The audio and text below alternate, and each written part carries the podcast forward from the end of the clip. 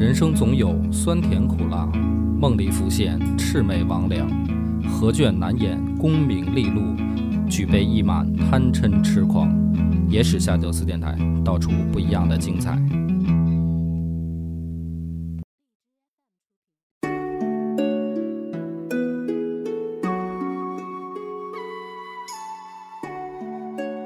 大家好，欢迎收听《野史下酒》，我是主播恶霸波西君佛。啊，今天西君佛又给我们来带来一个精彩的选题，说要讲这个三姓家奴，哎，吕奉先，哎，啊，吕布字奉先，嗯，并州九原人，爱好灭霸。今天给大家讲的这个专题的名字，智勇双全大奉先。我听着觉得不靠谱。你先给我说说你怎么回事，为什么突然想起讲这个吕布了呢？哎，最近也是就是看了一些这个关于吕布的这种故事哦，啊，发现一个问题，就是呃，在《三国演义》当中啊，其实关于吕布的故事的这种暴露，或者说很多吕布发生身上的这些这种故事，没有在演义当中给大家有所呈现。你说《三国志》里的事儿，他没在演义里呈现，是吗？哎，对对对，就是史实上发生的一些故事，哦，在演义中没有给大家呈现。哦，然而这些故事呢，我个人觉得呢，非常精彩哦，非常精彩。嗯，对，只不过呢，是大家呢，我认为是有意识的去忽视了很多这种故事哦啊，而且呢，呃，我认为罗贯中啊，这个写《三国演义》写的特别好。就是它好在什么地儿呢？就是很多的内容啊，实际上它和这个史实非常接近，或者说呢，很多话都是史实上这个《三国志》啊，包括这个《后汉书》里的这种原话，嗯，是啊，谁和谁说个什么话，都说的是原话。但是这个话里背后的内容，他没给你写出来。嗯，哎，就是很多话，他他留了前半句，但他不要后半句。是的啊，很多事儿呢，他比如说他他写个结果，那个起因。他编一个，嗯，哎，这样会导致大家呢，如果是在看这个《三国演义》的时候，会觉得很真实嘛，很对嘛，啊，吕布嘛，三姓家奴嘛，啊，一定啊，这三家的姓奴不是那个，就是非常的对，嗯，但实际上其实让给大家带来一个很大的误区，嗯啊，所以说会造成这样一个结果，所以今天就挺想讲讲这个啊吕布的故事。行，哎，那首先就是说，一提到吕布，就刚才那句三姓家奴。就是张飞说的，对，演义里张飞说的，对对对，这句话就出自这个张翼德之口，嗯，哎，说这个呃虎牢关下，哎，三英战吕布，这样一个张回，张飞就喊出了一句说这个三姓家奴，当时给那个吕布喊了一个懵逼，哦，啊，是什么意思啊？怎么就三姓啊？什么意思？然后张飞就给他解释，哦，你先拜这个丁原为父，是吧？让认丁原为义父，然后呢，你就把丁原给杀了，然后你又认了这个董卓为义父，就是你本身姓吕，嗯，你认了丁原，你又杀了丁原，然后你现在你又认了董卓，嗯，对吧？你这个就是三个姓了。你姓，我叫你一声爸爸，你敢答应吗？对，你姓吕、姓丁又姓董，是吧？你三个姓，这个就是给大家的一个印象很深刻，就说这个呃吕布他是是三三姓家奴，对。但是在这个史实上，今天先给大家解释解释这个吕布到底是不是三姓家奴这个事儿。好啊，首先呢就是。吕布这和跟丁原之间的关系，嗯啊，实际上从史实上看呢，啊，从这《三国志》里看，他们俩的关系不是这个义父子的关系。对，哎，在这个呃《三国志》里，他明确写的就是叫大谏弑亲，哎，说丁原呀，就是对吕布特别好，哎，像亲人一样的这个对待，但是他没有写说这个认了这个吕布当干儿子啊，这一节是没有的。但是呢，虽然说大谏弑亲呢，但是如果你仔细的看呢，后面还有一句说，当时他任命这个吕布做的是什么官职呢？是这个主簿，嗯，哎，这样一个官职。主簿这个官职啊，其实在这个三国时期，大多数啊，实质上是文官担任，它比较像比如说秘书，或者是什么办公室主任，嗯，这样一类的这个工作。说这样的工作呢，当然离领导很近啊，肯定是领领导的这个亲信哎来担任。但是呢，大家应该知道这个吕布，大家都知道人中吕布，马中赤兔，对吧？是一个这个骁勇善战的这个战将。但是丁原啊，并没有让吕布去领兵打仗。哎，当时领兵打仗的人呢，主要是张辽，是这个高顺，对吧？高顺当时练的这个陷阵营啊，当时在这个三国时期也是威震一时。他们其实是领兵打仗的人，但吕布不是。所以说明一件事情呢，就是在这个用兵这个方面，丁原对吕布啊，其实也并不是很放心，所以才没有让他去领兵。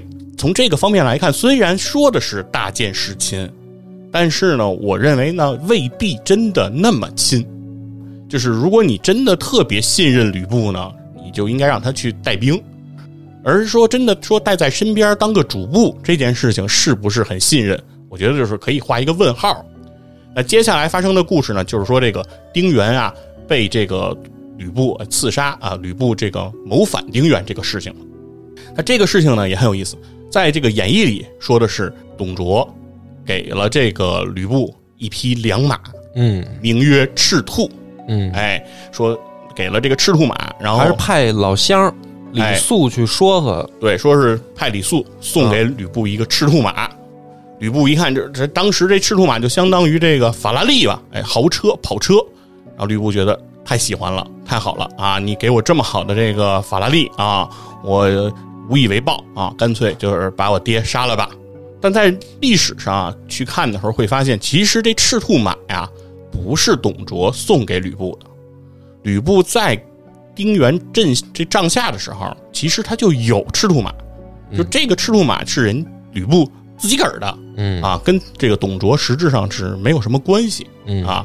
但是吕布当时其实这个刺杀这个丁原这件事情，其实呢，呃，并不像大家想象的说这是一个说为了什么高官厚禄，哎，然后最终他杀了这个丁原，而在呃，事实上我们来看呢，其实这更像是这个并州军团啊，他们内部的一次起义，或者说是一次军事哗变。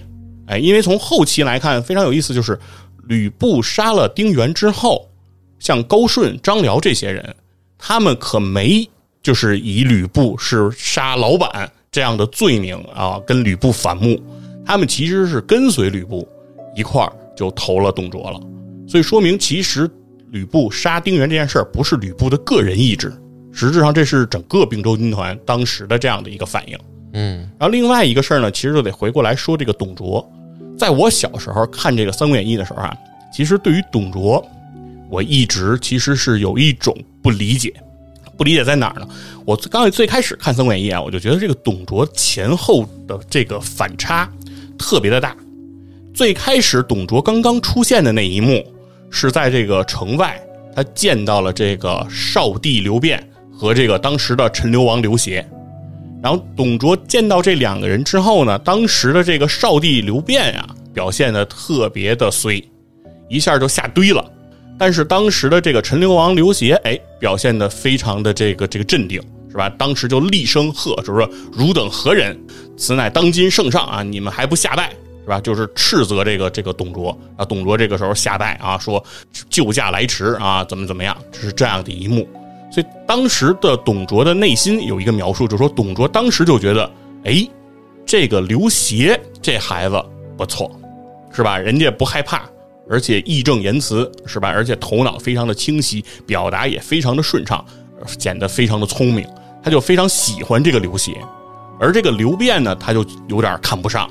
觉得我这个你还当皇上呢，你说出点什么事儿，你先下堆了，然后什么事儿都得让这个你的这个弟弟，对吧？年龄可能还比你小，然后出来还帮你挡事儿啊，他就看不上这个刘辩。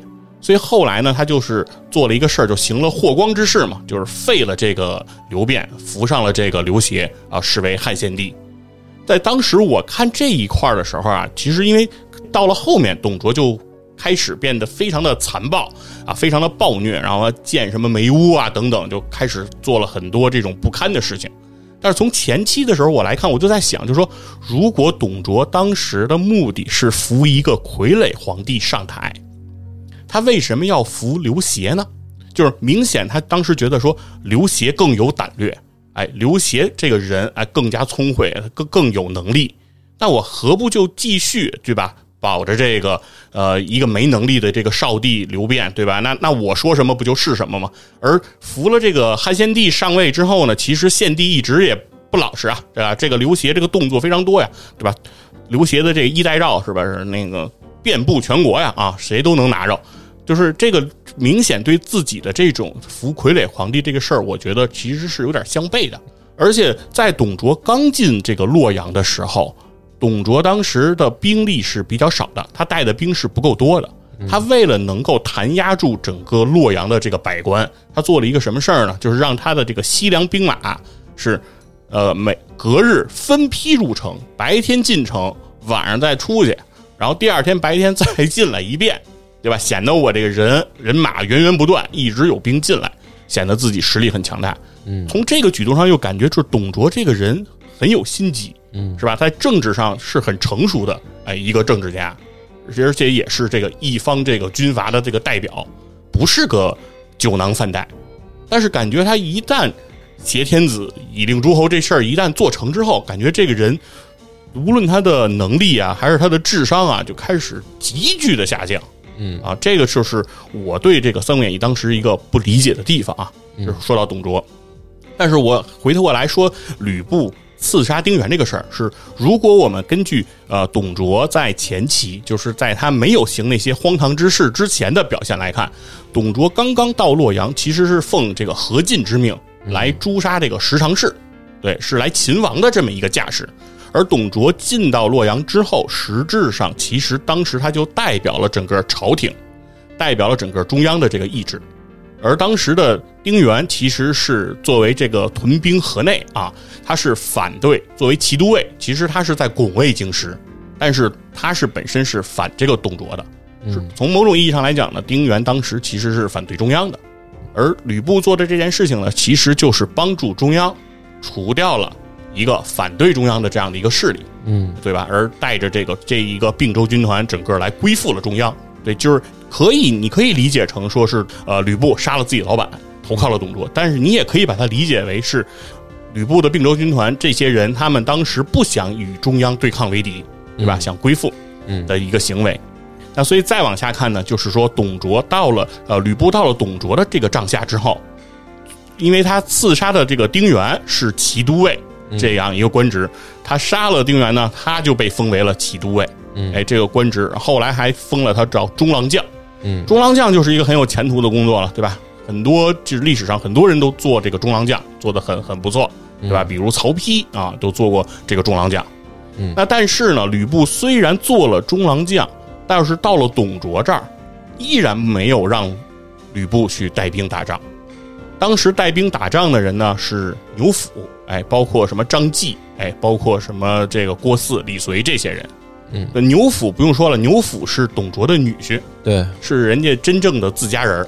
嗯，对，但是这个呃，郭汜呢、李随、张济这些人呢，其实都是西凉方面的这个势力。他第一个任用的将帅级，还应该还是他弟弟董明。哎，对，就是一个日一个文，嗯、对，一个日一个文，啊、念明嘛，董明。嗯、所以说，吕布到了董卓的帐下，不管是骑都尉开始的骑都尉，还是中郎将啊。其实官职，呃，并不算高，在整个东汉的这个官僚体系里不算高，嗯、而且真正说去指挥作战的，就是董卓的几个比较主要的指挥官里面是不包含吕布的。嗯，吕布也也是在出去作战的时候是要听他手下其他指挥官调遣的，是这样一种身份。嗯，就是不是像演义里面想象的说他一加入了董卓的阵营马上就是就是二号人物什么的，嗯、是谈不上啊，完全谈不上，完全谈不上，完全谈不上。嗯、就是说白了，就是董卓其实给吕布封骑都尉也好，封中郎将也好，嗯，实际上并不是封给吕布这个个人的，嗯，实际上是为了安抚整个并州军团的。对，因为并州军团是骑兵很厉害。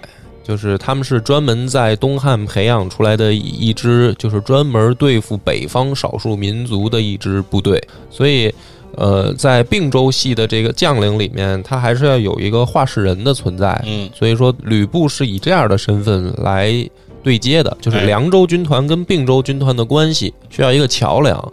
但是这个人在董卓的帐下并不是一个很牛的存在，是。而董卓帐下的这些武官。整体的官职都不高，就是董卓进京以后还是极力在拉拢士人的，所以他给自己的这些武将的那个官职并不高，是虽然有军军队跟着、嗯，虽然兵权是分在他的这个手下，嗯，嗯是这样一种状态。对，然后如果你从这个军队来说，其实所谓官职啊，这个这个爵位并没有那么重要。嗯、实际上，对于对于领兵带队的人来说，其实就是你给我多少兵马，对吧？我我的作为军阀来讲，就是你给我的部队够多，那我的地位就够稳。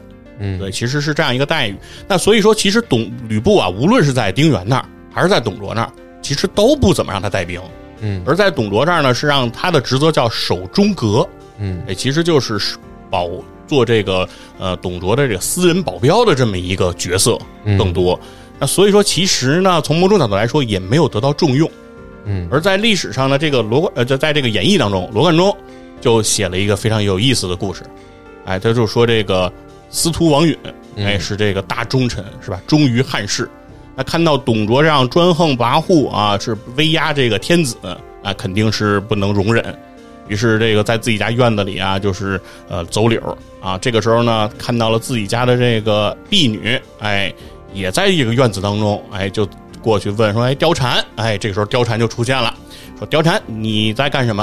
啊，貂蝉就说说这几日啊，看大人每日这哀叹啊，显然是在忧国忧民啊。小女子呢也不便上前询问，但是呢，就是说确实也非常的这个感怀啊，大人这个为国家啊鞠躬尽瘁。那这时候王允看到貂蝉呢，哎，就倒身下拜，这个以后这个国家的重任啊，可能就要维系在你这一女子之手了。貂蝉就吓一跳啊，赶紧给这个王允给扶起来，是吧？说您这个年纪，我这个岁数，你拜我这不太合适。说如果大人您有用得上我的地儿，那万死不辞。啊，这个时候呢，就是王允是在这个《三国演义》当中啊献出的第一计，说的就是这个连环计。哎，就跟貂蝉说说说你长得这么好看，是吧？你这个长得这么漂亮，那那个你呢，如果把你送给这个董卓，哎，董太师呢一定会对你非常的喜欢。而你到了董卓身边呢，你又可以伺机啊去勾引一下这个吕布，你让他们两个人发生不睦，然后之后两个人为情哎起冲突，让董让吕布去杀了这个董卓，然后最终就可以就是为我们大汉啊立下这个汗马功劳。哎，就是然后之后说是貂蝉说啊，行了，这就是就是这个这个妾身啊，这是这么多年哈、啊，一直练的就是这个手艺，是吧？就是怎么勾引男人啊？这就属于就给《三国演义》加戏啊啊，就怎么勾引男人嘛？没有这话、啊，哎，然后于是就就就这个事情就成型了，最终出现了这个凤仪亭的一幕，然后于是这个董卓就拿出这个方天画戟啊，掷向吕布啊，吕布因为这个身手还是比较敏捷啊，躲过了这这样的一个袭击，哎，终于才逃脱逃脱升天，哎，这么一个事情，最终呢，两个人已经埋下了仇恨的种子啊。最后，这个吕布在王允的这个劝说之下，哎，手刃了董卓。在演义里呢是这样的一个故事，但是在现实中呢，确实来之前的《野史下酒》中啊也给大家讲过啊、嗯，是说在历史上是不存在貂蝉这个人的。对，貂蝉作为一个虚构人物啊，由于在罗贯中的这个笔下之后，就舔裂了这个四大美女，四大美女啊，这个说明这个罗贯中的能力是非常强，是吧？其他其他的几个是吧？陈馀、西施、落雁是王昭君，那个羞花是杨玉环，都是历史真实有的确有其人的人物，只唯独这个貂蝉这个闭月是没有的，嗯，哎，但是貂蝉这个闭月呢，又显得是这之中是最牛的，嗯，是吧？说的是这个貂蝉长得好看，好看到什么程度？让嫦娥都自惭形秽，是吧？嫦娥拽了两片云彩，把月亮给挡住了，嗯、哎，就是眼不见心不烦，哎，是让嫦娥都都都都都都受不了。所以说说这貂蝉得多好看。所以说呢，这个虚构人物啊，是反而啊，我觉得在四大美女当中写的是最为神奇，所以说写的非常好。但是都知道这个史实是说没有貂蝉这个人物，所以说呢，在史实上呢，确实有治己这个事儿。董卓呢，确实当时非常的暴虐，哎，就是杀人不眨眼啊。而且因为一些小事儿，吕布忤逆了这个董卓之后，董卓抄起一把手戟掷向过吕布，吕布呢也是堪堪躲开。而且呢，手戟这个玩意儿，嗯，本来在东汉。就是当成这个飞行道具使用的，就不是像大家想象的说扔那个方天画戟。哎，方天画戟是大家想象的，就跟那个青龙偃月刀似的那个长度嘛。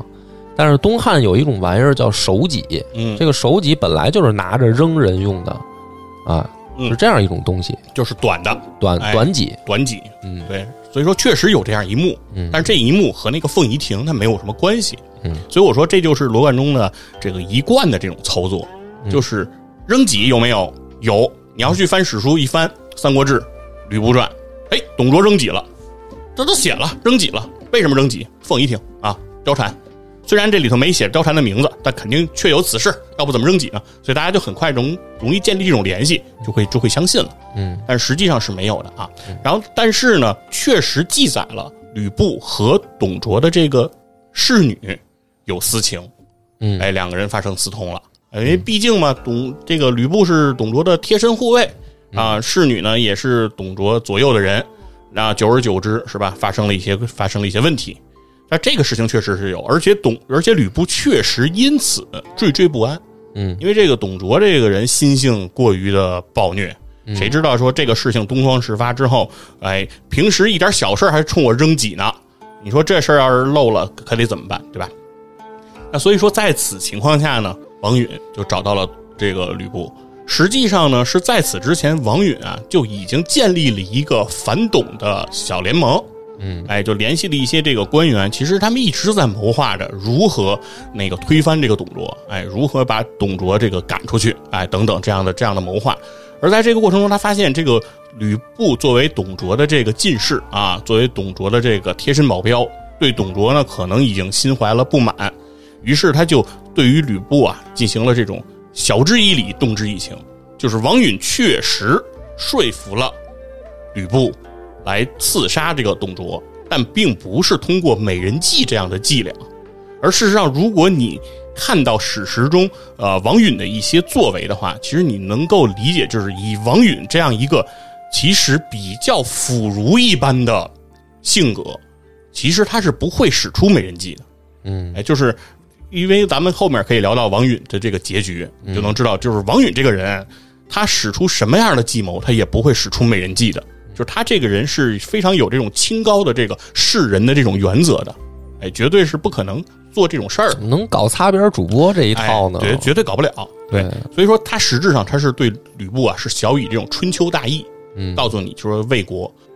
然后比较有意思的是呢，其实吕布啊刺董这件事情，在当时的长安城其实是一个让人们弹指相庆的一个事情，嗯，所有人都非常的开心。包括长安的市民，说是都拿出自己啊，就是攒的这个钱，然后买了酒肉，然后这来庆祝啊，上街就是载歌载舞的一个状态。所以说，可以说是民心所向。就当时没有人认为吕布杀董卓这件事情是什么特别不对的事儿，甚至因为吕布是董卓的义子，嗯，这件事情反而更值得歌颂，嗯，因为这叫什么呢？大义灭亲。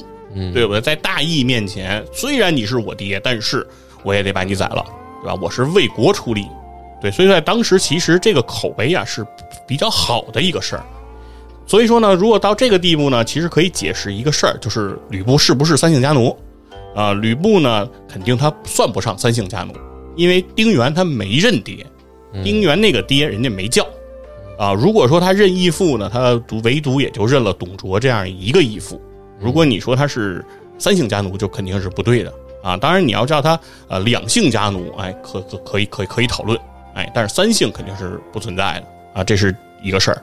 然后另外呢，故事要继续往下继续往下讲，你看还是说全没送宝马，没送美女，哎，对这个事儿，人家都是为了大义，一个是跟中央走，哎，一个是为了大义，哎，对。而且这个事情接下来呢，其实就得讲讲这个刺董之后的故事，嗯，大家可以。从这儿来听一听这个我刚才说的这个智勇双全将如何体现。这段在演义里面是个空白，哎，嗯，就是吕布怎么从长安跑出来，嗯，然后怎么跑到这个山东去，这，哎，这中间发生了什么是一个空白。对，这段呢演义里没有给大家详细交代，嗯，然后事情呢其实不是说刺董之后这事儿就完了，没有那么简单啊。刺董之后，其实最重要的一个事情是如何解决和妥善安置这个董卓的这个残部，嗯，对吧？人家还剩下很多兵呢，对吧？有凉州系，有并州系，哎，对，就这个怎么来处理？当时吕布向王允建议说：“干脆就把董卓这些比较顽抗的这些残部，哎，比较跟董卓关系比较铁的这些这些部曲，我们就直接把他们都杀了，以绝后患。但是王允不同意，王允就说就是首恶已除，对吧？这个余众我们不应当追究，就是你杀人家这样太不仁义了，你这个做法不可取。那吕布呢又给了一个建议说，那如果你杀这些这个余众你不愿意，那我说第二个事儿是，咱们不是清剿了这个梅屋了吗？当时这个董卓在梅屋里据说藏了这个黄金两三万斤之多，白银八九万斤之多，巨大的一笔财富，说这笔钱能不能拿出来，我们来犒赏犒赏我们的这个部队，对吧？跟着我们一起起事的这些人，我们应该论功行赏，给到大家一些赏赐。王允也不同意，嗯，王允说这应该都是国家财产，对吧？我们国家还得搞这个四化呢，不能拿这个钱去嚷嚷了，也不同意。所以至此呢，吕布其实就心里呢是有一些不满的，觉得这个王允做事呢不是特别的符合他的想法。但是吕布呢也没有跟王允为这事儿翻车，哎，那王允说不同意，那就不同意呗。但是我觉得论功行赏这个事儿，我是站吕布的啊。为什么呢？就是你说，呃，人家跟着你王允的这些人是为什么？当然，春秋大义，对吧？为国为民，这是一定的。但是这些士兵人家图什么，对吧？嗯、跟着你起事的这些兵，这是造反的事儿，而且风险还是很大的。说的好了，说刺董就成了，那这个事儿就成了。那如果刺董这事儿不成呢？那这些人不就全都完蛋了，对吧？这冒了极大的风险呢。啊，理论上说，高风险应当配以高收益，对吧？你给人家重赏，我觉得没什么毛病啊，这是我的看法啊。那为什么我说后面的这个是不杀这些部族这个事儿，后面就埋下了隐患呢？是当时王允特别有意思，他不杀这些这个董卓的残部，同时人就说那那咱们射不射他们，对吧？你射人家无罪，这样的话也能安安抚大家的心。王允也不射大家，因为他说，因为你把他的这个头领董卓说的十恶不赦。那跟从他作恶的这些人，你说现在一句话就把大家全放了，说没罪了，好像也说不过去。所以这个王允也没同意射，就是既不说杀也不说射。那别人又开始给王允出主意说，那要不然干脆把这些人收编，咱们把那个黄埔松定为这个将军，然后让黄埔一真来带领这些董卓的残部，咱们把这些人呢囤在这个这个这个长安这个这个之外。然后当成咱们的这个势力，咱们也可以调动，对吧？这样的一股力量，咱们收为收为己用，这样可不可以呢？王允说也不行，说你这么一干，如果你屯兵来山陕这一带的话，你就会使这个关东的这些诸侯，这这些人啊，他们心中产生疑顿，对吧？你为你这样虽然是安抚了西凉兵了，安抚了并州军团了，但是人家关东的这些当年十八路诸侯讨董啊，人家是跟咱们站在一一条线上的。十路啊，对，你要讲史实就是十路、啊。对，就是说人家这些关东这些这些这些英雄啊，这些好汉，这这这些人这些人物，人家该心生不满了，觉得咱们对人家有所防备，咱们这儿弄一支军队出来，是不是在防备他们？所以说这样呢也不好。所以王允这个事儿他也没干，因为他不杀不赦也不收编，这对于这些董卓的残部来说，他们就心里很没底了。嗯，而且在此过程当中，王允不杀不赦也不收编的同时，还干了一个事儿，王允把蔡邕给办了。就因为蔡邕得知董卓被刺之后，嗯，哎，悲伤了一下，对吧？作为一个文人，伤春悲秋了一下，王允不干了，说：“我操，你这是在干嘛？是吧？董卓大奸大恶。”现在我们把他杀了，你就应该起来喊好。哎，你这还哎叹气了，哎不行，我得把你给干了。所以说，所有的董卓残部就想说，这个蔡邕和我们这个董卓当世名士，对，和我们这个老大可不是特别亲近，对吧？我们是真的跟着老大起事的。这个蔡邕其实就是我们老大请出来装个门面的，哎，而他呢也没干什么，他他妈就叹了口气，就被王允给干了。那我们以后还有好吗？对吧？那接下来肯定就要弄我们了，我们怎么办？是吧？我们他妈他妈完了，是不行不行，跑吧！当时李随郭汜这些人就想的是不行，我们就就地解散，然后各回各家，各找各妈，就就藏起来，隐居山林就完事儿了啊！别让别让这个官府找着我们。李觉啊，连念错两次，我必须得纠正你了啊！李觉，嗯，就是这个时候，就是大聪明又出来了，嗯，贾诩出来了，贾诩出来跟这个李觉、郭汜说什么呀？说两位，你们得想一想，如果现在大家解甲归田、卸甲归田，你们鸟兽散了，到时候如果想抓你们，一个亭长就把你们给逮了。如果你们要是现在，我们现在为今之计，只有一个办法，就是聚集这个董卓的这个残部。我们打出这个为董卓报仇的旗帜，所以贾诩的技能是乱舞，哎，对，聚拢这个人心，哎，我们以此来这个向这个这个京师，哎，讨讨伐公道，我们最最终占了这个长安，哎，最后我们才能得一线生机，否则我们就都玩都玩完了。所以这个就是我刚才说的是王允对于这样的一个处理的不当，它导致这个问题。嗯、如果你真听了吕布，看上去就是一个很残暴的一个手段。但他从结果上来说，确实可以帮助当时的朝廷去解决这个后患。有谋，前面说了是有意，哎啊，现在又有谋，对。然后接下来说武，武也有。在整个三国期间呀、啊，这个行军打仗，在《三国演义》当中，嗯，特别喜欢单挑，嗯，就是所有的这个打仗之前，就是两军交阵，上来主将先得他妈单挑一番。然后后面才什么挥挥军什么掩杀过去，对吧？往往就是单挑赢了的那个，在这场战争中就赢了啊，单挑输了的就输了。对啊，对，大家都是这个概念。包括我们小时候对玩一些什么卡牌游戏也是这样，就是武将先单挑，然后后面如果武将单挑什么打平，才才算这个士兵谁带的多。这当时我也很不理解，就是我他妈，比如说我带了十万兵，对面带了什么五千兵，然后说非得单挑我赢了他之后才算兵，对吧？但实际打仗其实不会这么打。对吧？你有十万兵，对面五千兵，你这个人再能打，对吧？你又不是吴京，对吧？你怎么可能说能扭转战局呢？对吧？一定不会这么打。但是在三国时期，有史料所记载的唯一的一次单挑，就发生在这个时候。当时李傕、郭汜率了十万这个大军，压境这个长安，黑云压城，城欲摧。这个时候，长安就危如累卵啊！啊，王允也没招了。这个时候怎么办呢？还得请吕布出来，是吧？说这个。说打仗这事儿我又不能上场啊，还得是你来退敌。吕布也没什么招，因为长安当时的部队的数量比人家就少太多，其实要打的话确实也没办法。吕布做了个什么事儿呢？吕布开城迎敌啊，见着这个李傕、郭汜之后就说，你们没什么牛逼的，是吧？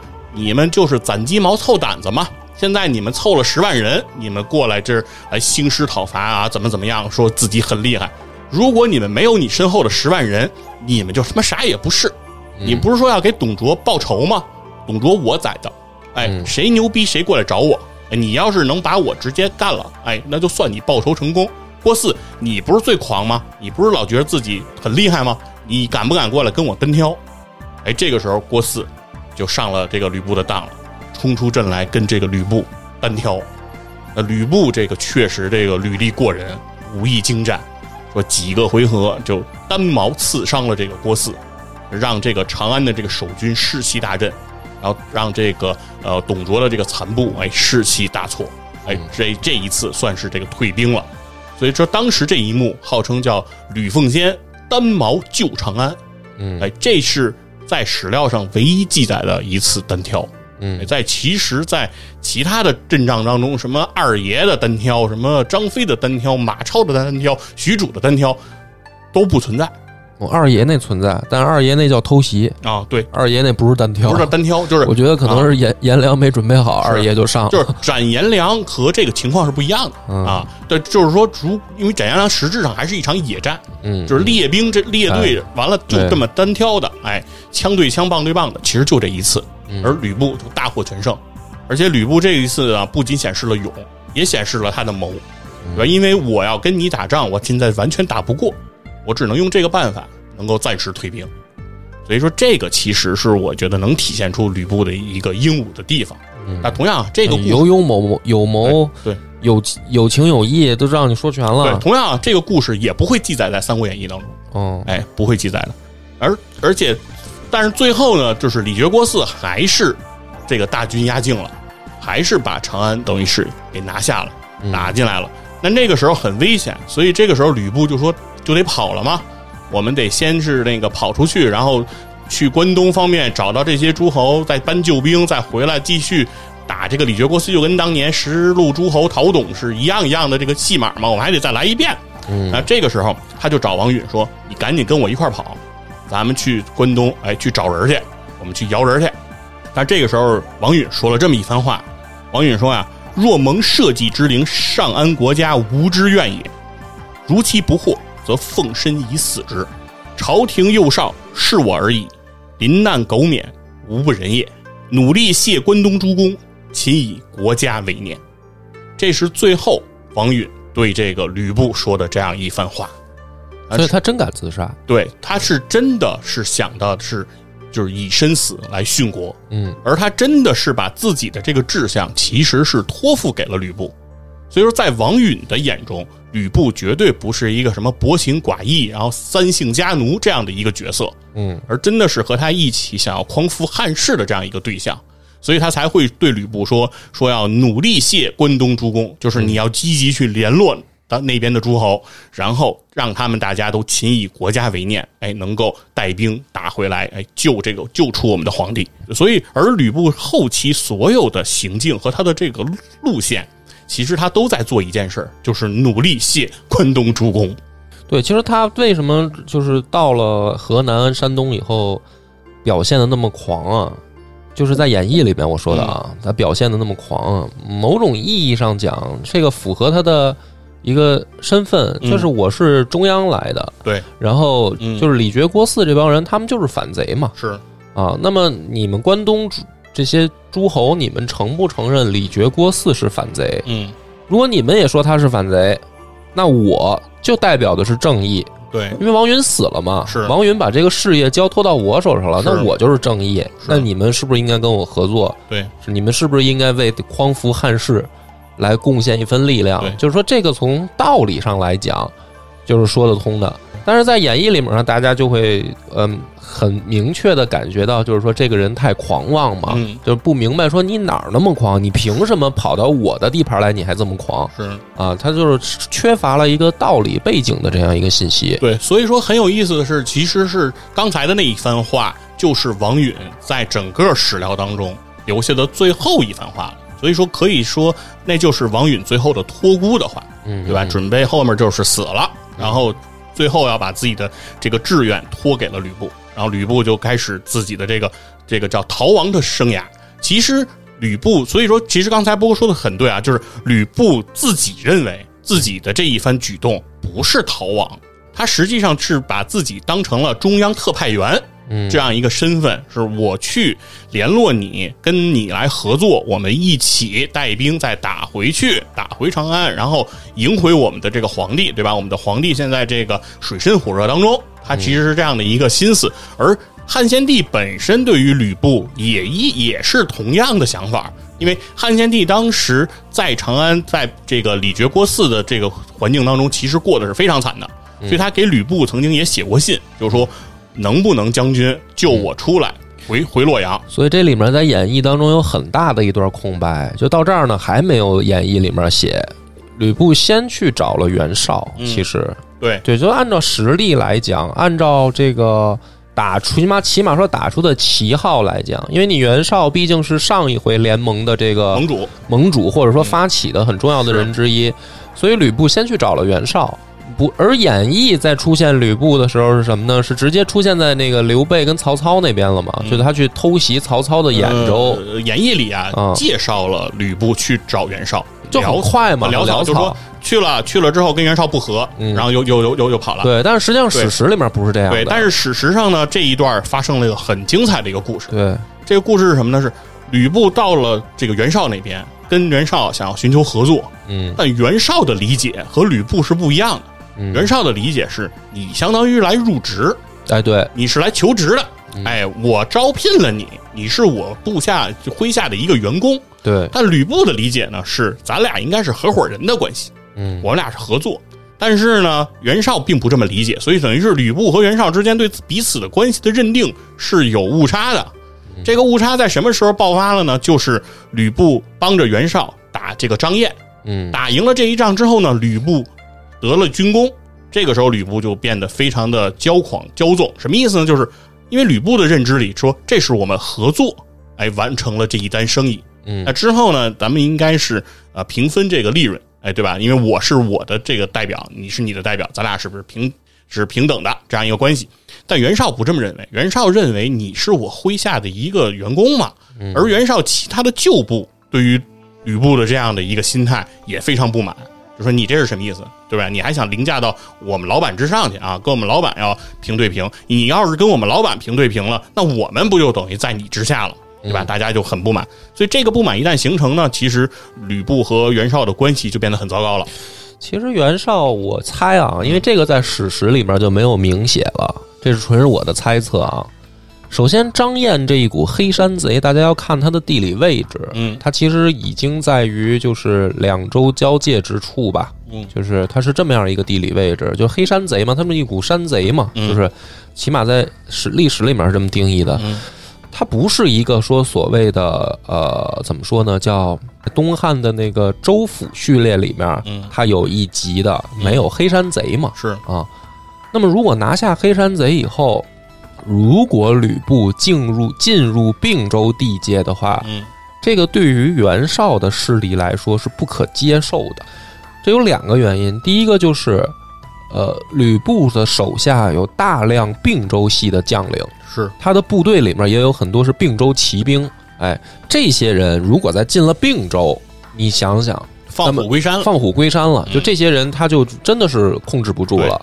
呃，这是第一个。然后第二个呢，从地理上来说，嗯，山西嘛，大家可以理解，其实并州就是现在的山西。对，嗯，这个地方山西内蒙，哎，嗯，山西的九九原就是内蒙了，内蒙因为吕布是九原人，对啊，他都算在当时东汉的并州，嗯，就是这个地界啊，既产马又有山地，对，就是从作战上来说，你像他们拿张燕其实都很头疼，嗯，就是躲在山里的一伙山贼都很头疼，是。那更何况如果是整个并州独立出去，是就是以当时袁绍的实力来说，说我能平推并州是打一个问号的。是，虽然他当时已经是就是河北之主了啊，嗯，但如果山西独立了，他也是很头疼的。是，所以这个矛盾呢，我推测在史实里边都没有写的明白，只是说像刚才你说的，说他们可能对于两个人的身份不一样。嗯，对，但是以我对袁绍的这个判断，嗯。当他发现手下人即将有单飞实力的时候，他是一定要扼杀对方的。哎，对，其实在史实上，嗯，袁绍就是要杀吕布的。对，其中有一个明确的一个故事，哎，就是说要接下来要讲一个精彩的故事了。这故事是什么？就是吕布向袁绍辞行了，哎，就是说咱俩反正也合作不下去了，对，啊，我就走吧。那这个时候袁绍是不想让吕布走的，就是说你如果不能成为我的员工，我也不愿意放你走，嗯，我就干脆把你给做掉。对吧？然后他日呢，以免就是你跟我争衡天下。那袁绍是怎么做的呢？在吕布提出要走的那天啊，袁绍派了三十个甲士，哎，穿着盔甲的这个士兵啊，就过去跟吕布说要陪吕布，给吕布践行。这三十个人呢，那天呢就寸步不离这个吕布，就一直围着他。实际上呢，其实就是想把吕布控制起来。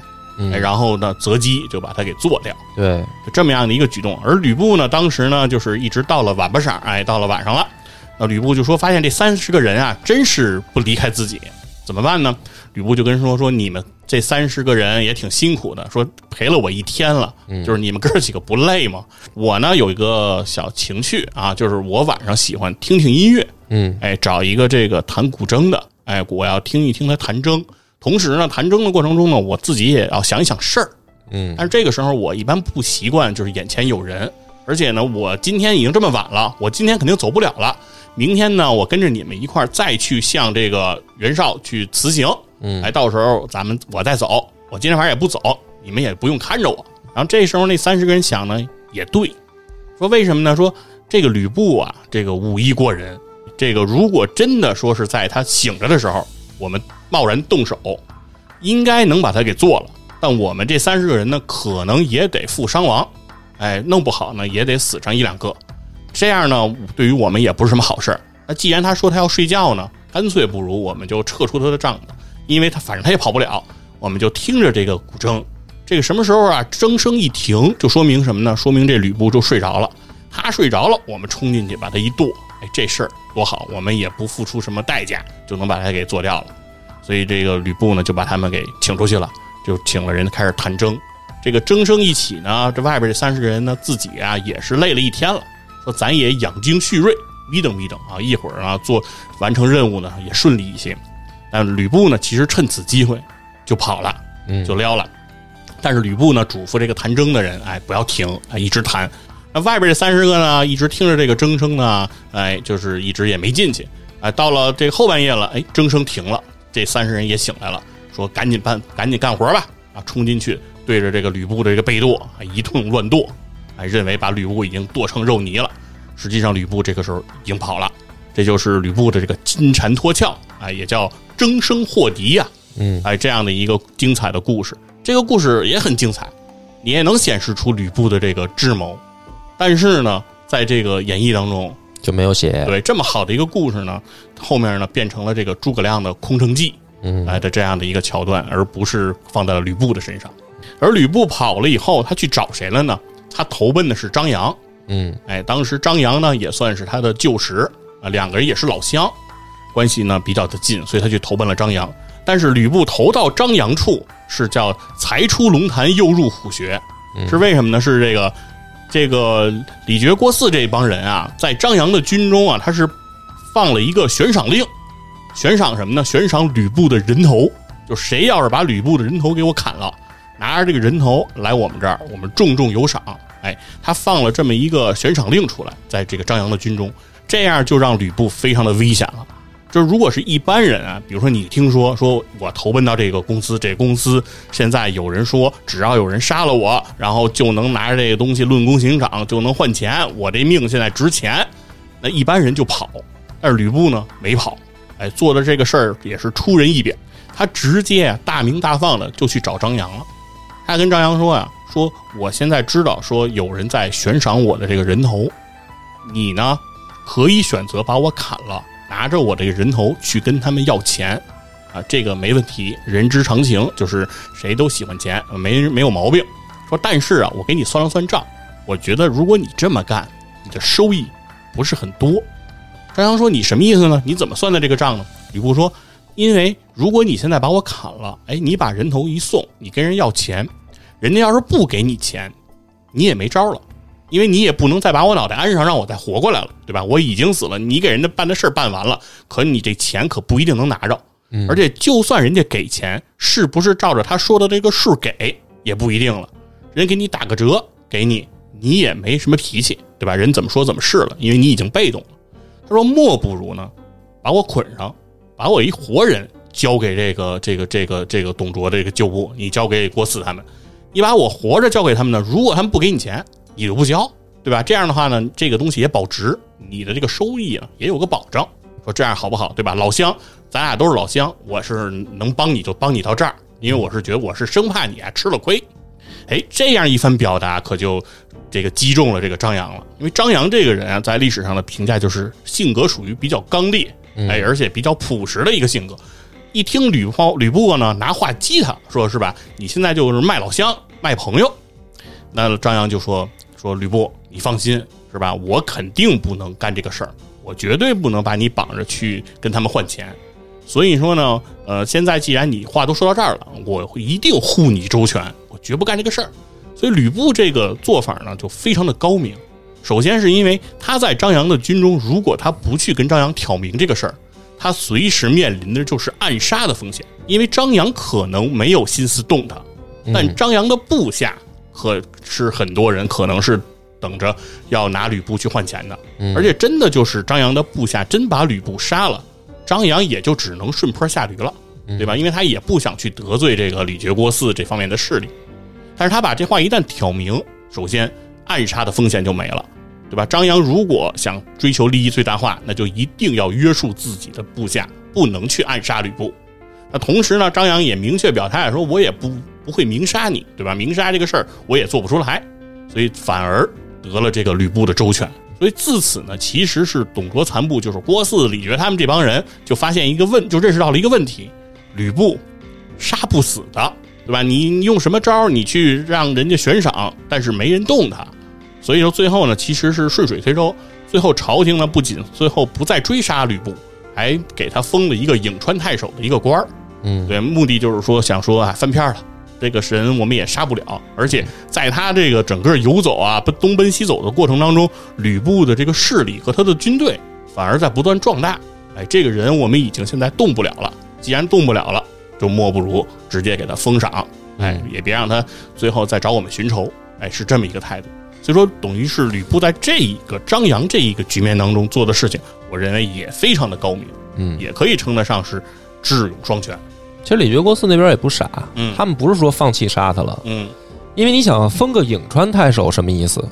你琢磨这个事儿，因为曹操的根据地是他的这些谋主、嗯、荀彧这些人的这个根据地就在颍川，把他拉入到这个中原的这个战场当中，哎，就是让你当颍川太守，你去不去呢？嗯、你想不想要地盘啊？你想要去抢曹操的吧？是，那曹操就不会饶了你。哎，事实也确实是，他就真的去抢曹操的地盘了。是，对，而事实也确实是，呃，曹操那边那个有很多人就反水了，嗯。嗯啊，有，而包括那个陈宫嘛，陈宫这个时候，陈宫其实一直也没有向向着过曹操嘛，嗯，这个时候也选择是跟吕布合作嘛，哎是，然后接下来就该说这个陈宫这一块的故事了，嗯，那之后呢，在公元一九四四年啊，陈宫就和张邈哎邀请这个吕布领这个兖州牧啊，那个字儿我小时候念冲啊，兖、嗯、兖州牧，然后来来进兵这个兖州。嗯，那这个时候因为什么呢？是因为曹操这个时候领兵去打徐州了。对，因为曹操动兵徐州这件事情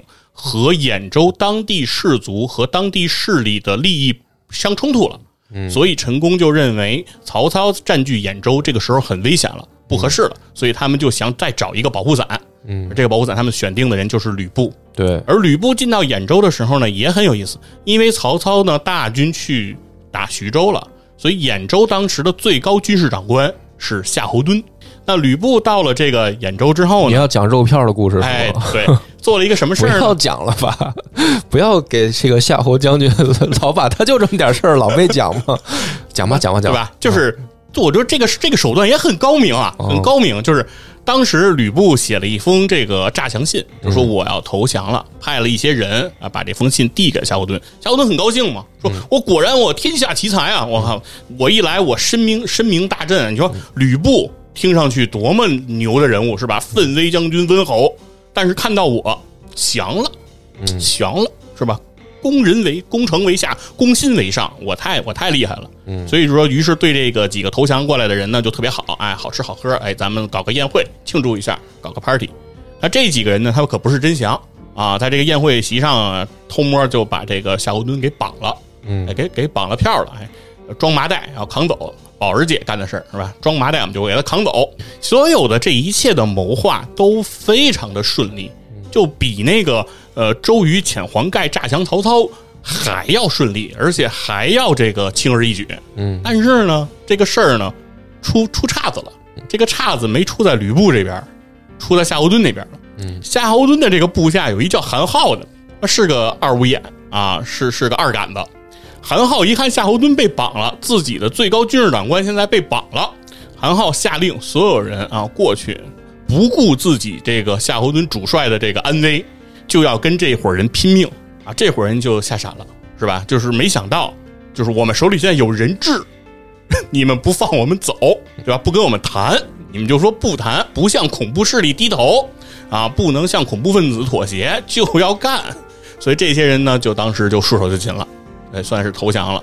如果他们当时能再勇敢一点，是吧？就是因为你肯定是个死了嘛，嗯、你在死之前，你把夏侯惇给做了。你意思应该把夏侯惇做了，对，你把夏侯惇做掉了，那你说是不是兖州当时就没有主将了，啊，对吧？实际上也是那个颍川士族荀彧他们能帮着曹操守住，但是，就是你不做掉夏侯惇，夏侯惇可能也守不住。但荀彧他们是在，但是大部分都是谋臣和文官啊。那你领兵打仗的主帅，你肯定还是要有人嘛。嗯，那显然把夏侯惇做了，那你要靠着韩浩守这个兖州，显然他就是显然可能成功率更高。我觉得，反正就是反正就是说，我觉得吕布做的这个整个谋划都没毛病，啊，那唯独就出在这个韩浩上。韩浩是真他妈不要命，他不是不要自己的命，他真是不要他妈夏侯惇的命，不要夏侯惇啊！觉得夏侯惇死了就完了啊，哦，就是这么一出，对，所以说这一个计谋也很有意思。而另外在正面战场上，这个是属于一些算是呃旁门左道的伎俩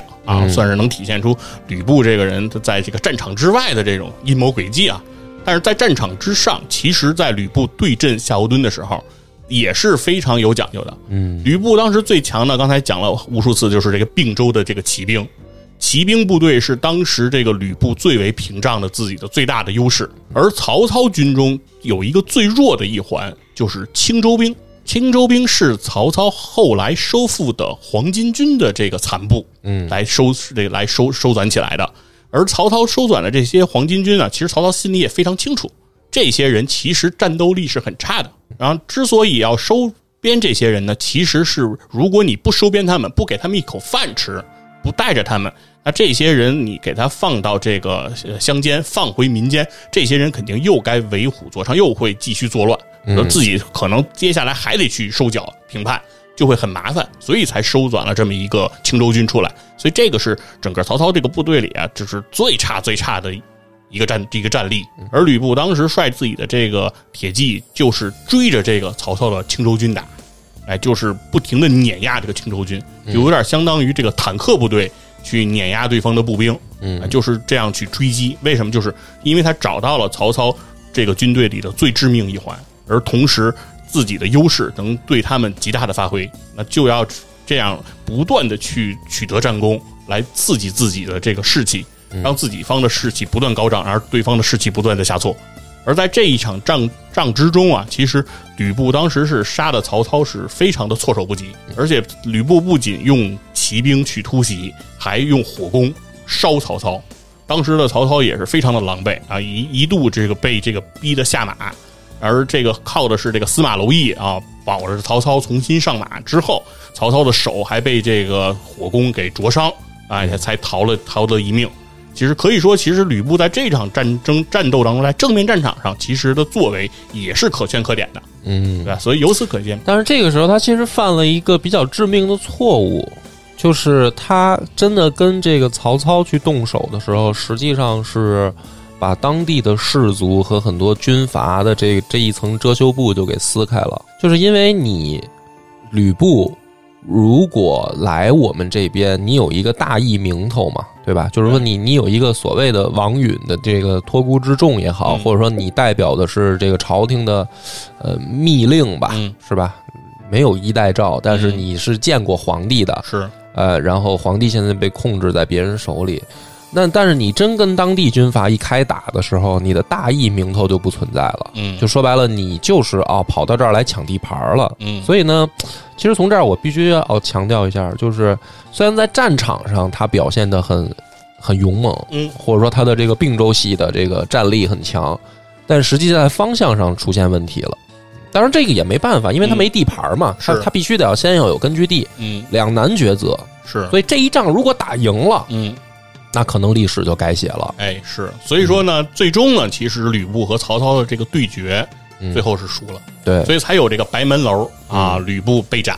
而吕布被斩呢，也很有意思。嗯、还有刘备这段给人就整个忽略了，是吗？啊、对，不讲了。对，我就徐州都都不讲了。我我我我我我跳跳跳过了。我聚焦吕布啊，啊啊我是要说什么事儿呢？是说吕布当时被绑在白门楼的时候啊，就是吕布说绑太紧了，嗯啊，给我松松，给我松松啊。嗯、然后那个曹操说绑虎焉能不紧啊，嗯、对吧？你是将军如猛虎，我们害怕你啊。嗯，那吕布就说说，那你就是不是害怕我吗？嗯，就害怕我。现在你已经把我打败了，我臣服于你，然后你率领步兵，我率领骑兵，咱俩合作，是吧？吕布其实到了临死，他他妈还没有认清这个这个形势，就是他依然认为自己和这些诸侯一定是合作关系。嗯，而他永远没有其实真的臣服于谁的这个心，因为在他的心里，他永远都觉得我的老板。有且只有一个汉献帝，对对吧？我跟你们就都是合作，因为大家去看这个演义的时候吧，就把吕布当成了一个武将嘛，嗯、或者说本能的我们在玩游戏，从小到大玩游戏的时候，就会把他当成一个武力值很高的武将。嗯，而大家总是忽略了一个事儿，什么事儿呢？嗯、官职。什么叫官职？就是中央政府给你的。真正的实际的职务是什么。这个很，这个在东汉时代是非常重要的一件事儿，而不是说谁是主公，谁是武将，谁是文臣，嗯啊，然后你地盘多大，不是这么论的。对，先要看咱们两个人见面以后，咱们的官职，对，就跟现在似的，你就是说两个人，比如说一一个人是这个市长身份，嗯，他哪怕手下一个人没有来跑来跟你吃饭，嗯，对吧？哪怕这顿饭都是你请，你是一公司老板，嗯。嗯，但是你能说你的这个身份就真的是驾凌驾于人家之上吗？嗯，那对吧？就是说，吕布是有官职的，人家从骑马中央出来的时候，人家是这个奋武将军。对，奋武将军确实是将军职位了。是啊，刘备仪同三司，呃，仪同三司的一个奋武将军，嗯，这个这个官位是不低的。是刘备最在曹操那儿最牛的时候，说他也就是个左将军嘛，嗯，对吧？对。所以，包括这个袁绍跟曹操去争的时候，也是争谁是大将军嘛。对，啊，官位就这个很关键的。所以吕布他为什么他有这种心态？是，我是国家正式有官位的人，哎，你们这些这个关东诸侯，很多人的官位未必有我高，而且很多人可能没编制。对，好多人就没编制，很多人自封的啊，是吧？一个什么州牧，什么一个什么刺史，很多都叫自领，啊，嗯，自封。而且再说了，我毕竟是你甭管是那个朝廷是不是被人把控的，嗯，我是这个颍川太守啊，对，对啊，我是有，我是起码是一级市长啊，国家认可的。我对啊，我是一个朝廷，就是说。咱不管怎么说，我也是一级官员，我是一个朝廷大员出来，朝廷命官，啊，朝廷命官啊，嗯，你怎么能够这么对待朝廷命官呢？对，所以说要有这个问题。但是我是想说，里面有一个最有意思的事情是，嗯，当时吕布不仅仅是在跟曹操对话，嗯，他也在和比如说张辽啊、高顺啊，和包括陈宫这些人有一个对话，嗯，说什么？他说：“你就是我待你们不薄，嗯，你们今天为什么要背叛我？对吧？因为。”大家都知道，其实张辽、高顺其实就降了曹了嘛，嗯，跟了曹操了。后来张辽也算是曹操五子良将吧。嗯，然后干嘛叫就算人就是啊，是，是就是这样一个角色。那吕布肯定不满嘛，嗯，就说你为你们为什么背叛我，对吧？我待你们不薄。那，嗯，这个时候呢，众将说了一句什么话呢？说说说怎么不薄，是吧？你听妻妾言，不听将计，嗯，对吧？这个就不是待我们不薄，对吧？嗯，你们不你不听我们的，那你肯定是错了。那这个很多人也拿这个呢说吕布这一看就是这个叫这个这个智智谋不行，对吧？智力不足，怎么能听这个女人的话呢？这个，肯定是不对的，一定要听这个听这个这个这个谋臣的话，对吧？谋士是给你出谋划策的，女人头发长见识短，你你要听他们的你就错了，对吧？这个其实是在历史上是在《三国志》里有记载的，同时在《演义》里也有这个原文。嗯，所以我就说罗贯中很厉害，厉害就厉害在他把这句原文写上了，大家一大家就顺着这个思路就想说，那吕布肯定是不对，他肯定不应该听这个媳妇儿的话。那咱们回到这个历史上来看，所谓的将计和这个妻妾言，他都在说什么？其实这个将计指的是什么呢？是说当曹操大兵来攻的时候，陈宫多次向吕布提出一个什么事儿呢？说这个咱们现在不是守下邳吗？嗯，这个下邳可能守不住，因为我们这个防御能力可能不是很强。嗯，呃，这个打过来呢，我们就很难办。那吕布说：“那怎么办呢？”说那个陈宫说：“我有一计啊，我有一计啊，我这个这个智计过人啊，啊，我是你的谋士，我现在有一计啊，我要告诉你，这一计是什么呢？是吕布，你率领一支部队先出城，埋伏起来，然后曹操来了呢，如果他攻城。”你这支骑兵就在他的身后骚扰他，嗯，哎，让他这个久攻不下。如果要是他去打你，我就开城门率兵过去救你。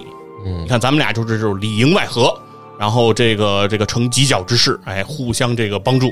在这种情况下呢，曹操这个军队啊，他肯定这是围攻啊，他那个带的粮草啊，肯定也不足，他围不了多久，他就得撤，到时候他就走了，咱们就可以退兵了。说这个计谋好好不好呀？然后吕布呢，得说说这个听上去有点道理啊，有不错啊，那我回去准备准备。于是回去呢，就跟自己的媳妇儿呢把这一番话说了，哎，说我们现在要这个这个陈宫让我啊带一支部队，我要先出去啊，我我出去之后，他跟我里应外合啊，多好啊！陈宫特聪明啊，大聪明。他这个时候，这个吕布的这个媳妇儿叫严氏啊，就跟吕布说了这么一番话，他说的是什么？他说，呃，老公。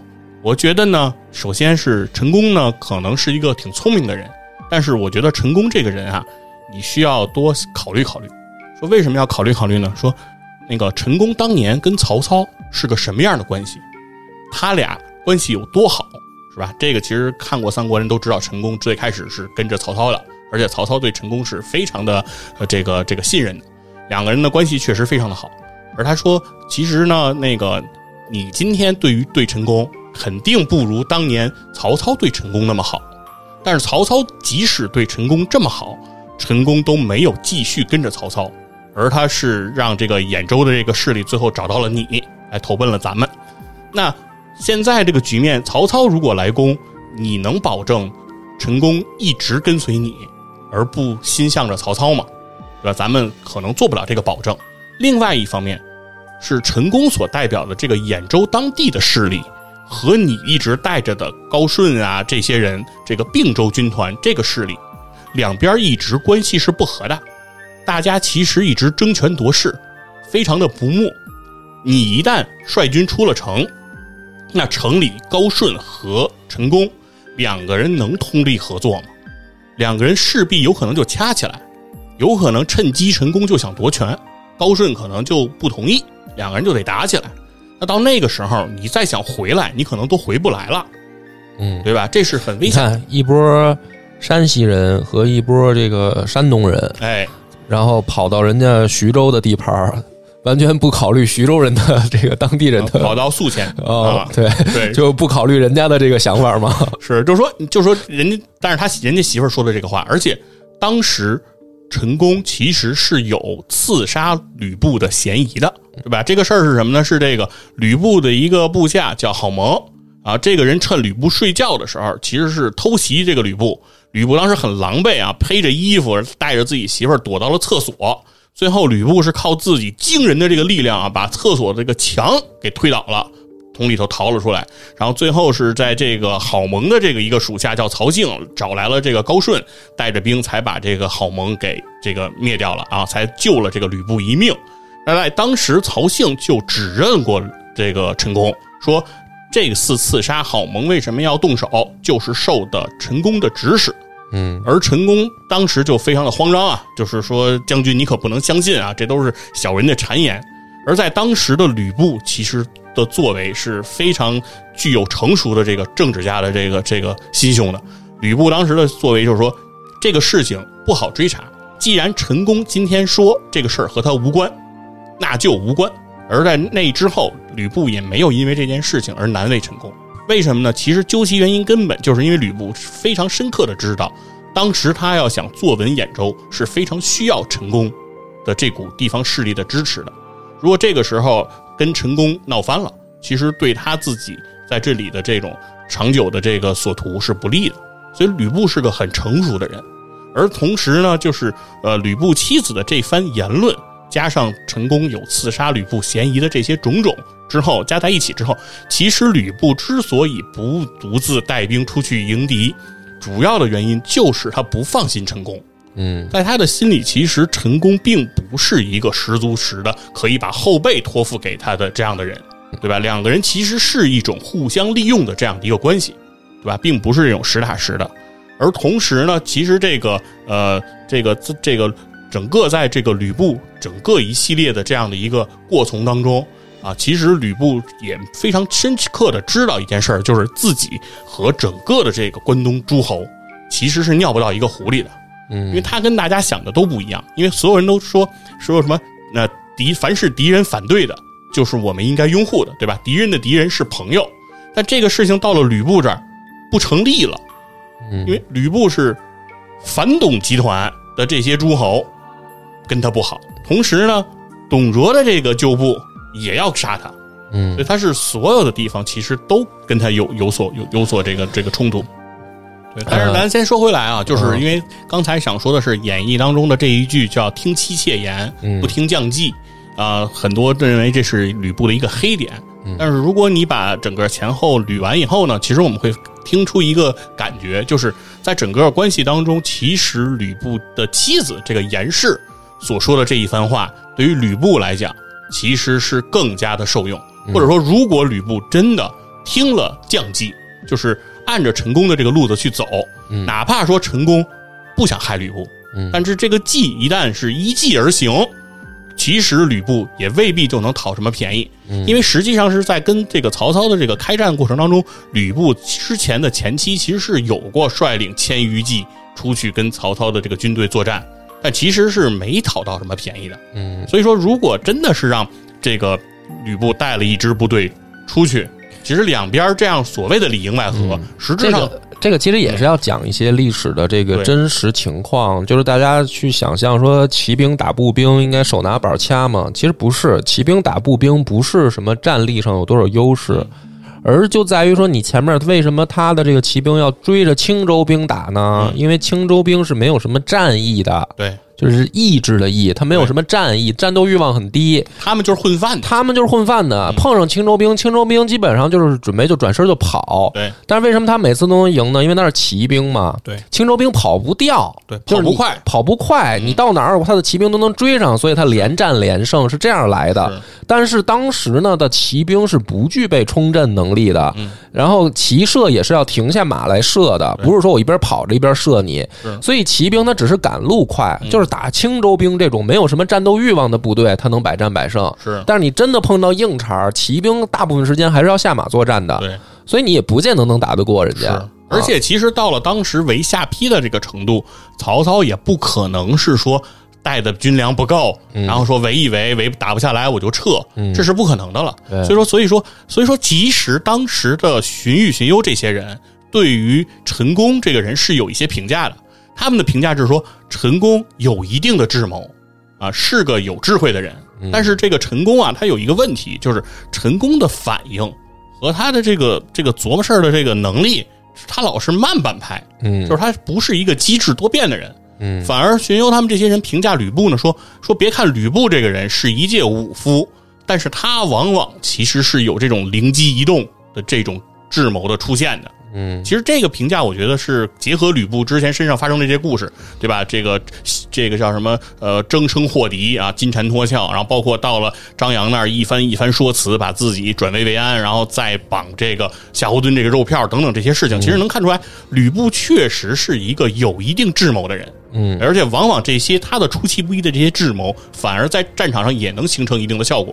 嗯，对吧？这个其实能看出来，所以说所谓的不听将计，听妻妾言这件事情确有其事，嗯，但是并不见得说不听妻妾言，听将计就一定是对的，嗯，对吧？这个时候，因为你听的这个将，他对于你是不是同样的想法，嗯，你和他是不是真的一条心，有些事儿也不一定。但其实往往啊，你媳妇儿跟你是真的一条心。他最后其实也是被那个陈登父子、陈规父子卖了嘛，哎，是，但他他他挺听人家陈氏父子的呀，这不是被卖了吗？对吧？是，就是这是另一回事嘛。是，所以说就是说这里头就是不是见得不听谁听谁就一定是对，嗯，啊。所以说今天其实我讲的这一部分呢，就是想给大家还原一个就是在罗贯中《三国演义》里没有写出来的。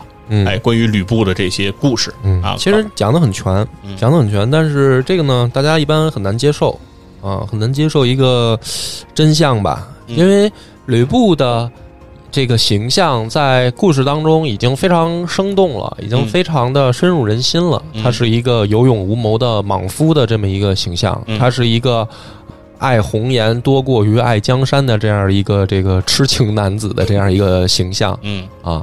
所以这个是大家普遍对他的印象。你想讲出一个历史版本的吕布，呃，挺难的，因为大家可能听着就不信，听着就不想信啊。因为原来那个吕布就挺好的了，嗯啊，武力第一，但是没脑子，对，智力不够嘛。说你玩《三国群英传》，发现吕布都发不了俩半月斩。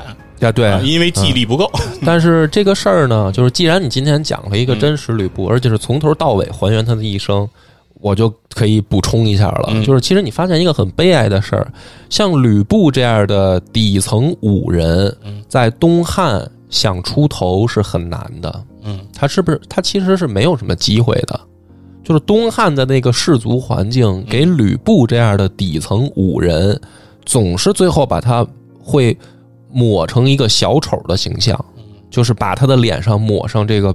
小丑的形象，因为你你不没有资格来跟我们来平起平坐，你不是一个我们士族出身这种阶层的人，你是一个武人出身的小丑，所以你的行动，你所有的这一切，你到最后就像一个没头苍蝇一样，是被我们这个氏族在耻笑的。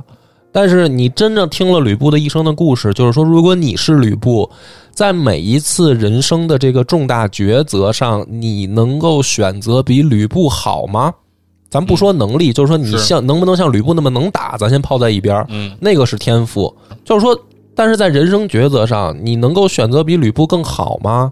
如果你不像吕布那么选的话，你导向的一个结果是你在史书上也没有留下任何名字的机会，对吧？你比如说你在丁原帐下的时候，嗯，你没有代表这个并州的将领的这个意志去把丁原宰掉，嗯，那么你从这儿开始你就是 nobody， 你是一个不重要的人，嗯，对吧？然后最后比如说丁原跟董卓谁赢谁败跟你也就没关系了，嗯，那你去干掉丁原，那士族怎么评价这些人？在日后他会评价说你背信弃义，嗯，他不会说你代表的是大家的意志。那你说张辽算不算背信弃义？对，高顺算不算背信弃义？嗯，那张辽、高顺是不是也都先后跟吕布的履历是一样的？是跟过丁原，跟过董卓，最后人家还跟了曹操。对，就是曹操要了他们，没要吕布。对啊，张辽最后还跟了曹操，那他比比吕布还多跟一个呢？你怎么不骂张辽呢？是。是对吧？这是因为张辽不想出头嘛。张辽就是说我当个武将就挺好的。要说还是鸡贼啊，就是因为其实你发现张辽和高顺啊，嗯、我觉得真的比吕布可能更鸡贼一点，啊、因为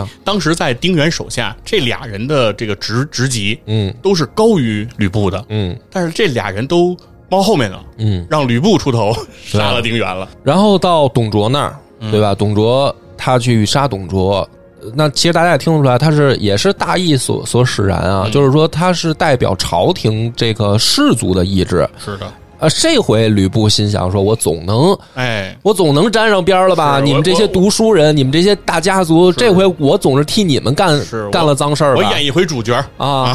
哎，结果最后这个被这个李李傕郭汜的这个反推，哎，然后士族的这个王允又不在了，不在了以后，没想到。是，就是可能吕布也他也不是不知道，他也挺无奈的。就是士族也是有地域性的，是对吧？关中的士族我接触过了哈、啊，终于信任我了。结果他们还不往好了过，出了陕西又不好使了，出了陕西我又不好使了，这帮士族又不认我了，嗯、就把跑到河北，是河北士族不认袁绍，就是河北士族代表嘛，当时对吧？河北士族也不认你，河南士族也不认你，是山东也不认，山东士族也不认你，嗯、所以他就很无奈嘛。对。他就被最后就被打扮成一个丑角的形象了。对，所以说其实抛开演义不谈，我们如果只看史料的话，看《三国志》、看《后汉书》，其实里面对于吕布也没有什么溢美之词、褒扬之词，嗯、对他的评价也都是反复无常的小人，对吧？因为他在之中就是反复的横跳，嗯、一会儿跟这个，一会儿跟那，一会儿跟这个。就是他之所以会变成这样一幕，就是因为他逐渐在自己的这个生涯当中，他会发现自己没有立锥之地。嗯，就是自己如果也想立一番事业的话，他很难像其他的那些，对他问题就在这儿，啊、因为这个人呢，就是我还是多说几句啊，他因为他从底层爬上来的，他非常了解就是上面那些人看不到的情况，也就是说，当他第一次做抉择的时候，他是为了团结下面的兄弟，对吧？就是说他杀丁原那一次，他是为了团，我想啊，他可能为了团结张辽也好、高顺也好这帮底下的兄弟，这是成事儿的基础。就像刘备要成事儿，他得团结关羽、张飞。因为你当时是一个就是就是底层的人，嗯、你没有任何的资本，那你只能团结一帮穷兄弟。这第一步走对了吧？我觉得走对了。嗯嗯、那他走到第二步的时候呢，其实他就是给人家当配角嘛，给吕布一直、嗯、不是给那个董卓一直当配角，然后到一直接触到王允的时候，他还是在当配角。嗯，就你想，他从一个警卫员，嗯，就吕布就是吕布在董卓身边，他就是一个警卫警卫员啊，嗯、他不是一个说真正的指挥官啊，看小门的。但你说他是不是配角？然后呢，他发现董卓肯定是有问题的，对吧？董卓这个人的问题就很大了，咱们就不说了。是，从吕布的视角，一个底层爬上来的人，他早就看到了董卓身上的问题，所以一个聪明人就是船要沉了，我得换队伍了，所以我换到王允这边来。嗯，但王允的问题他也能看到，你想他出的那个主意，就是一个底层视角的人出给上面的人的主意。就是、其实吕布的想法都特别的务实。对，就是你要么给这帮人，就是这个杀了他们，是你不想跟他们处，你杀了他们。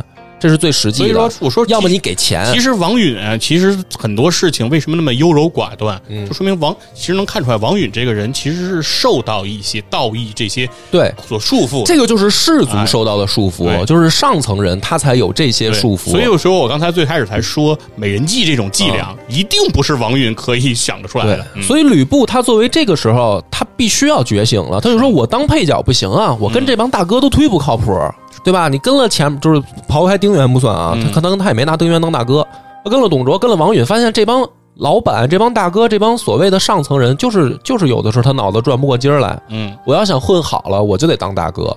这个时候就像你说的，但是他跑到河北以后，他跑到河南以后，他发现他想当大哥了，但是人家不拿他当大哥，就是人家不拿他当合作关系。是，但是你从吕布的视角来看，就是说，难道我经历这两番，我继续给人去当配角吗？嗯，那你说袁绍身上就没问题吗？对吧？那就是袁绍他最后败亡，他不不也是也是因为他的士族那个格局跟曹操理念上他的不同，最后这个河南军阀打败河北军阀，然后河北军阀自己又内战。他的几个儿子内战，那你说袁绍手里就没问题吗？那难道作为吕布来说，我继续给他当马仔吗？嗯，我已经经历过两起儿了，所以他一定会心理转变，说那我能不能谋求合作？但是这个时候才发现，嗯、根本就走不通这条路，嗯、到了河南也走不通，到了山东也走不通。嗯、而且他到了山东的时候，他好歹真的是一方诸侯了，对吧？就是说，他起码不管从实力上来讲。从他的身份上来讲，他已经是一方诸侯了，但是底下这些人就是该卖他就卖他，就是不把你当成一方一方势力。那你说陈登、陈规父子当地士族为什么呢？为什么就这么就这么不不待见吕布呢？某种意义上讲就是出身啊，嗯、你的出身就是一个底层武人，我就不把你当回事儿，代表的不是一个阶级。对，嗯啊，这个就是没办法，就吕布，所以最后被人打扮成这种小丑形象嘛。对。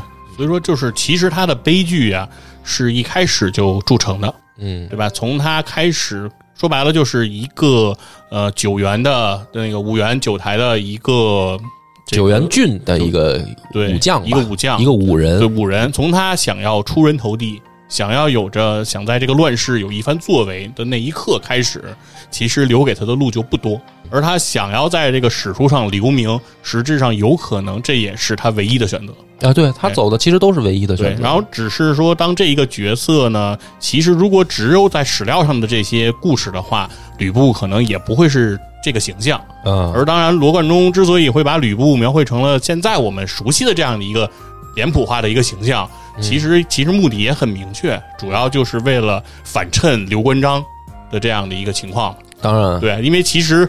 之所以会有这个三姓家奴这样的一个故事，其实前期把吕布和董卓之间又描绘出了貂蝉这一、嗯、这一系列的故事呢，其实都是给虎牢关。这么想吧，就是、嗯、他吕布死到吕布死的这个阶段，他的形象跟这个阶段的刘备他们的做法、他们的形象有什么区别啊？刘备也是被人打着到处跑，嗯，对吧？也是一个底层人士往上爬的这么一个这个屌丝逆袭的形象。对，如果刘备不是到了荆州，找到了诸葛亮，融入了当地士族，他的形象，如果他死在那个时候了，他没有见到诸葛亮之前死了，刘备也是一个小丑形象。呃，但是刘备不会是一个小丑形象，哦、是因为刘备天然带光环，所以我们下期我要讲大汉刘备啊，大汉宗亲是吧？嗯、皇叔对，就是刘备这个光环。所以说我们在看《三国演义》的时候，有一件事情就是，当刘备和这个吕布，嗯，在这个这个这个小沛那个地方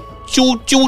纠那个纠扯的时候，拉扯的时候，就是谁占小沛，谁去那个守大城，谁守小城，谁守大。当时其实我们看书的时候，作为读者，我们的立场都是站刘备啊，就是吕布，你他妈是外来的，你后来的，你就应该那个跟着刘备，你就你就应该那个当时当时当时没有赵云对吧？你就应该跟着叫大哥，你你你就排老四对吧？就是你或者老四给赵云留着，你你就你就当老五。所以这个挺好，正好你今天没讲刘备，我们提前做个预告，我要在三八妇女节讲刘备啊，讲讲在乱世当中的仁义形象是怎么立起来的。就是这一期从吕布的人生，其实你很绝望，你就会发现在东汉社会，这种底层武人是没有机会出头的。但是有小贝贝给你活出了另一条路，就是告诉你不对。是，还是有一条路可以走的。然后大哥姓刘名备，字玄德，家住大筑楼桑。啊，嗯，咱们就这一集就到这儿吧，感谢大家收听，拜拜。拜拜。我们的微信公众号叫柳南故事，柳树的柳，南方的南。如果还没听够的朋友，欢迎您来订阅关注。